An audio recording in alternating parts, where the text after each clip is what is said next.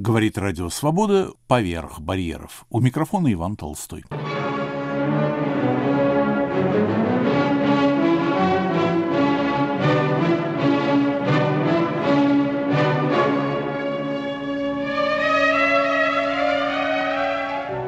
В эфире новый выпуск бесед любителей русского слова с Борисом Парамоновым. Исполнилось 150 лет со дня рождения Леонида Николаевича Андреева. Был он орловский уроженец, и, как писал о нем Андрей Белый, отсюда и внешность его – брюнет с правильными чертами лица. Орловские, мол, часто такие брюнеты. Уж коли вы, Иван Никитич, такую ноту взяли, то и я в том же ключе выскажусь. Розанов одну из статей об Андрееве так и начал. Какой красивый мужчина – да вот такого молодца должна быть и жена прихорошенькая. Этим очень возмущался Корней Чуковский. Что за тон в разговоре о русских писателях? Но это как раз характерная нота. Леонид Андреев с самого начала своей писательской карьеры был не то чтобы властитель дум, как положено русскому писателю, а тем, что сейчас называют поп-звезда – в этом была, кстати сказать, новизна явления, новизна самой фигуры Андреева. Кстати, Иван Никитич, вы не задумывались над тем, почему, говоря об Андрееве, очень редко называют его просто Андреев, а непременно Леонид Андреев? Да, есть такая манера, это заметно. Но в чем тут дело, я не думал. Возможно, причина ритмическая. Леонид Андреев. Я сейчас нашел одну старую статью о нем, где выражалось мнение, что писателю с такой заурядной фамилией трудно завоевать внимание читающей публики. А вот вместе с именем звучит вроде бы выразительнее. Так и пошло. Леонид Андреев. Итак, Леониду Андрееву 150 лет. Важный юбилей. А два года назад мы с вами, Иван Никитич, отмечали столетие его смерти. Значит, жизни Андрееву было дано 48 лет.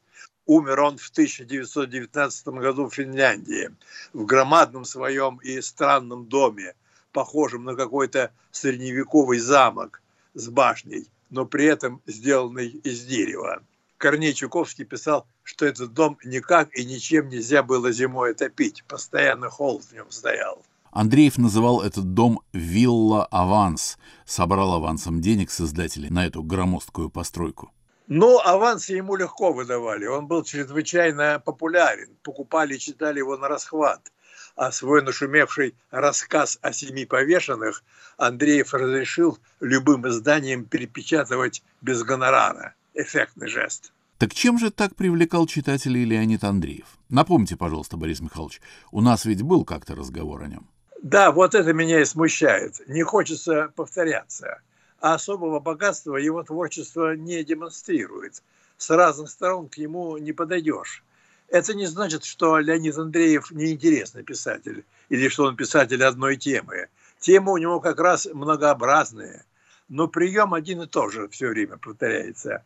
Андреев всегда озабочен тем, чтобы сказать нечто парадоксальное, необычное, ранее неслыханное – и иногда он сам напоминает герою своего рассказа необыкновенный человек, мелкого чиновника, который привлек внимание общества, заявив, что он любит негритянок. В них, мол, есть нечто экзотическое. Какие и где негритянки в Орловской губернии? Ну, вот на свою голову и наговорил. Нашли ему какую-то чернокожую циркачку, да и оженили. Это, повторяю, рассказ «Необыкновенный человек». Это, кстати, всегда на пользу Андрееву идет, когда он приносит в свои сочинения юмористическую ноту, что далеко не всегда бывает. Часто он не в меру торжествен и многословно риторичен, но юмор всегда помогает. Как, например, в рассказе «Мысль» он заставил своего квасидемонического героя, доктора Керженцева, совершившего некое демонстративное убийство, ползать на четвереньках с мотивировкой – поиск упавшей запонки. Или рассказ «Большой шлем» замечательно кончен. Компания игроков ВИСТ из четырех человек многие годы собирается, и один из них никак не может э, сыграть большой шлем без козырей. И вот однажды он к этому совсем близок, но в этот момент умирает. Причем в прикупе у него обнаруживается еще один туз. То есть цель была, почитай, достигнута, как бы не смерть. При этом выясняется, что компаньоны не знают, где жил покойный, чтобы сообщить. Он недавно съехал со старой квартиры, а новый адрес его неизвестен. И тогда женщина, одна из компаний картежников, спрашивает другого, а вы адрес не поменяли? Что же все-таки надо знать о Леониде Андрееве как писателе, помимо этих деталей его внелитературного бытования? Но, повторяю, вот именно эти внелитературные подробности, сообщавшиеся об Андрееве, были признаком его грандиозной славы. Он был, если не первый, первым был Горький, то одним из первых русских писателей, о котором говорили помимо литературы, интересовались личностью, деталями жизненного облика. Вот это и есть звездный статус. В советское время таковым обладал Евгений Евтушенко, истинная поп-звезда. Но до революции такой звездой был как раз Леонид Андреев. Вот давайте те слова о нем Розанова приведем. Если судить по многочисленным фотографиям, развешанным в Петербурге по разным витринам, где Леонид Андреев красуется около девиц Отеро, Кавальери и Клео де то он почти так же хорош, как те барышни. Еще молоденький, лицо с мыслью, такой серьезный взгляд, бородка, ничего себе. Небольшая и не маленькая, не худ и не толст, сложен, очевидно, хорошо. Снимается то в европейском костюме, то по-русски. Жалко, что фотографии не раскрашены. Брюнет он или блондин. Меня забирает вопрос, женат ли он. Должно быть и жена прихорошенькая.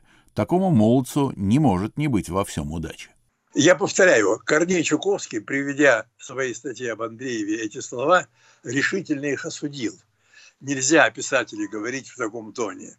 Но это и было, опять же, признаком и констатацией звездного статуса Андреева. Чем же завоевал русского читателя Андреев-писатель?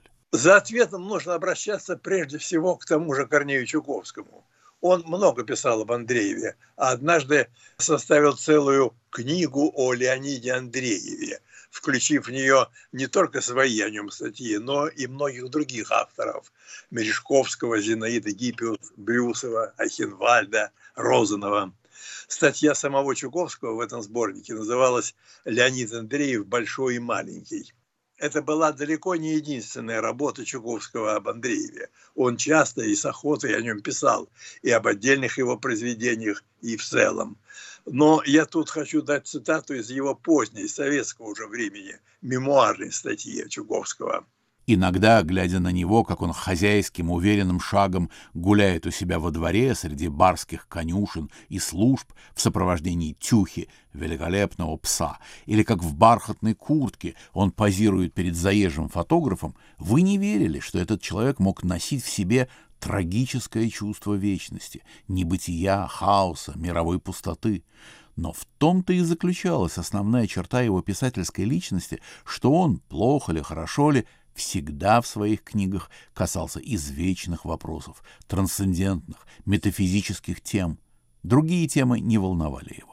Та литературная группа, среди которой он случайно оказался в начале своего писательского поприща, Бунин, Вересаев, Чириков, Телешев, Гусев, Оренбургский, Серафимович, Скиталец, была внутренне чужда Леониду Андрееву то были бытописатели, волнуемые вопросами реальной действительности, а он среди них был единственный трагик, и весь его экстатический, эффектный, чисто театральный талант, влекущийся к грандиозным, преувеличенным формам, был лучше всего приспособлен для метафизика трагических тем. Ну, вот и темы перечислены походя. Вечность, небытие, хаос, мировая пустота. В русской литературе начала XX века – это было оглушительно ново. Какие уж тут скитальцы могли идти в сравнение, да и сам Максим Горький с его босиками. Леонид Андреев дал русской литературе метафизический размах. Леонид Андреев? А Достоевского не было? Достоевский умер за 20 лет до дебютов Андреева.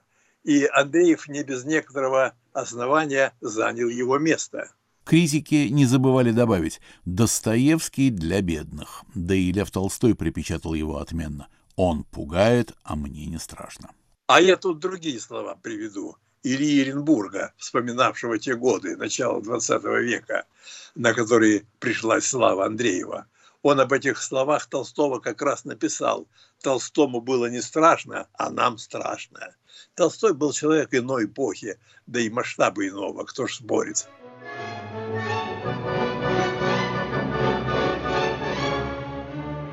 На волнах Радио Свобода новая беседа любителей русского слова с Борисом Парамоновым. У микрофона Иван Толстой. Поп-звезда. Разговор о Леониде Андрееве. Давайте, Борис Михайлович, в таком случае вспомним андреевские темы на примере его книг. С чего начались скандалы, связанные с Андреевым? Вот скандал первоначальный, опять же, с именем Толстого связан. Не Льва Николаевича, а жены его Софьи Андреевны. Она написала письмо в газету, протестуя против рассказа «Бездна» и рассказа «В тумане». В «Бездне» описывалось, как на молодую, вполне приличную пару дачников напали хулиганы и девушку изнасиловали. А молодой человек, оставшийся наедине с полуобморочной жертвой, тоже ее изнасиловал. И бездна поглотила его. Такими словами заканчивается этот страшненький рассказ. В «Тумане» больше реализма, опять же грязного. Гимназист Павел Рыбаков заразился сифилисом, а отец его ведет с ним разговор о том, что в его возрасте следует остерегаться. Павел опять идет к проститутке и убивает ее. Да, рассказы необычно острые по теме, но вот это еще не тот Андреев, который шумно прославился. Тут никакой метафизики еще нет, никаких вечных вопросов, которыми стал увлекаться Андреев.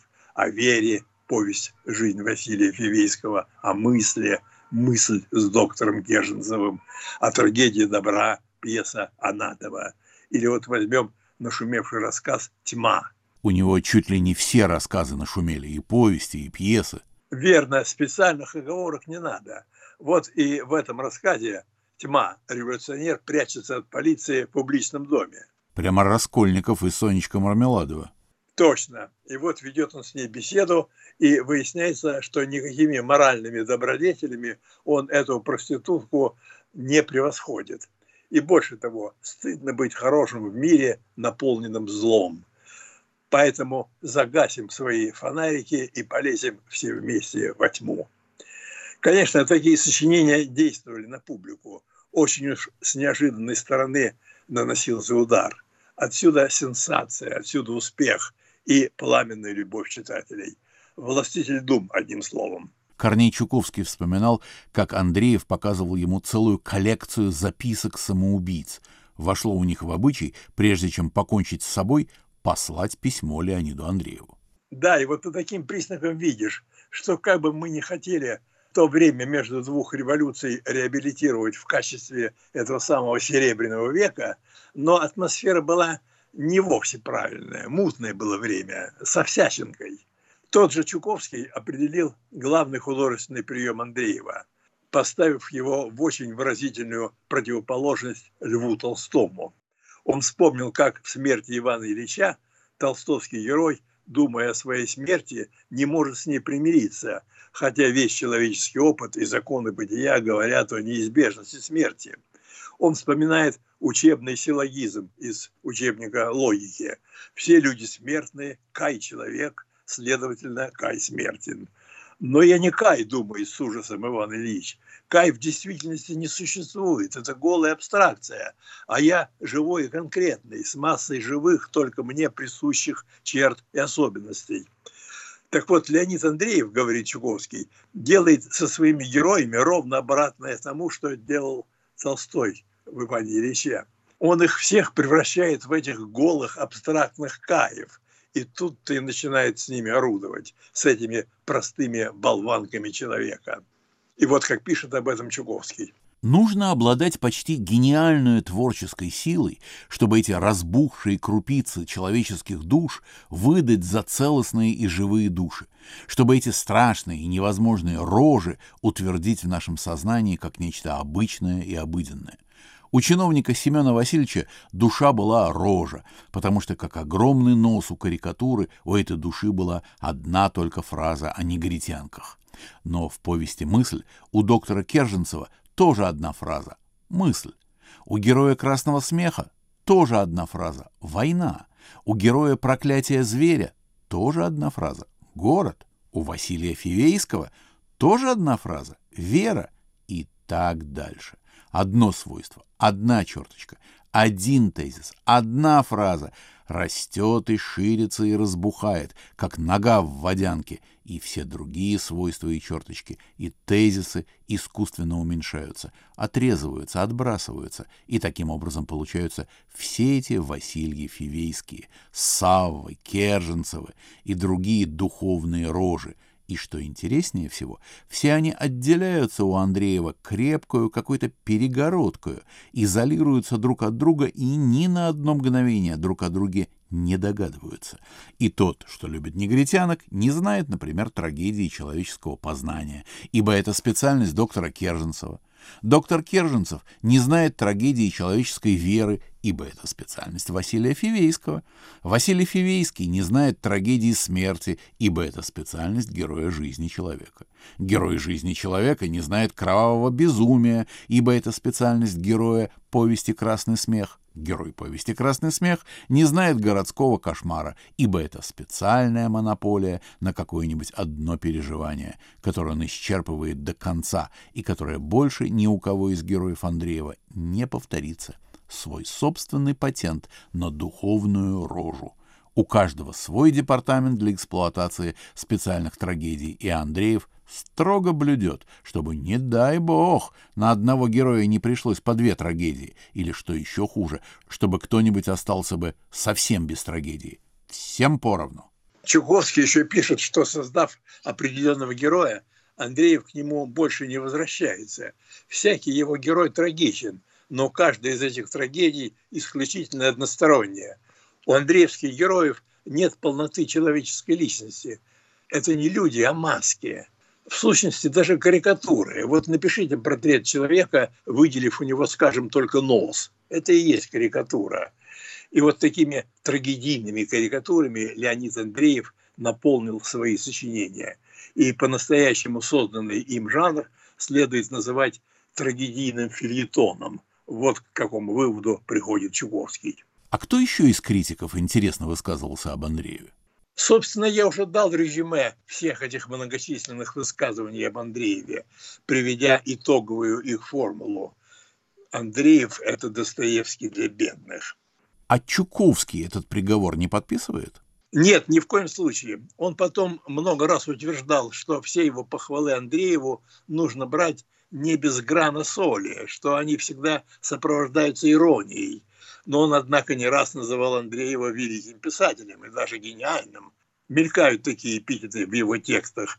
Но разве что итоговую оценку Леониду Андрееву можно взять уже за пределами литературного процесса, современником и активнейшим участником которого он был.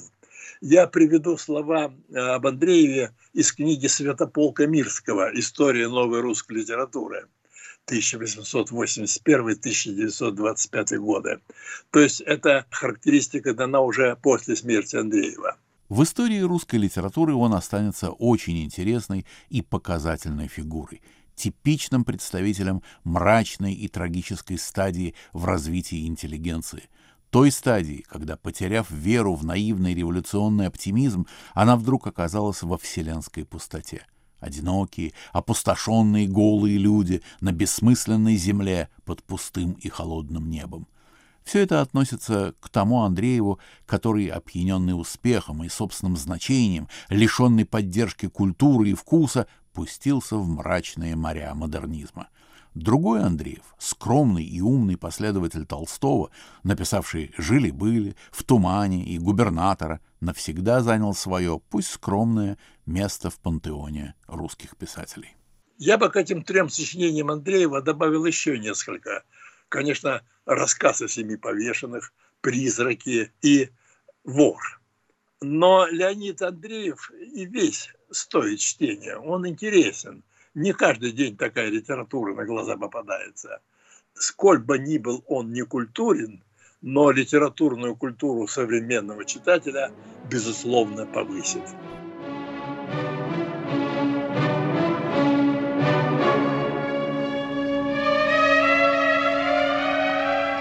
На этом мы заканчиваем новую беседу любителей русского слова с Борисом Парамоновым, посвященную сегодня Леониду Андрееву. Над программой работали режиссер Наталья Аркадьева и редактор Иван Толстой.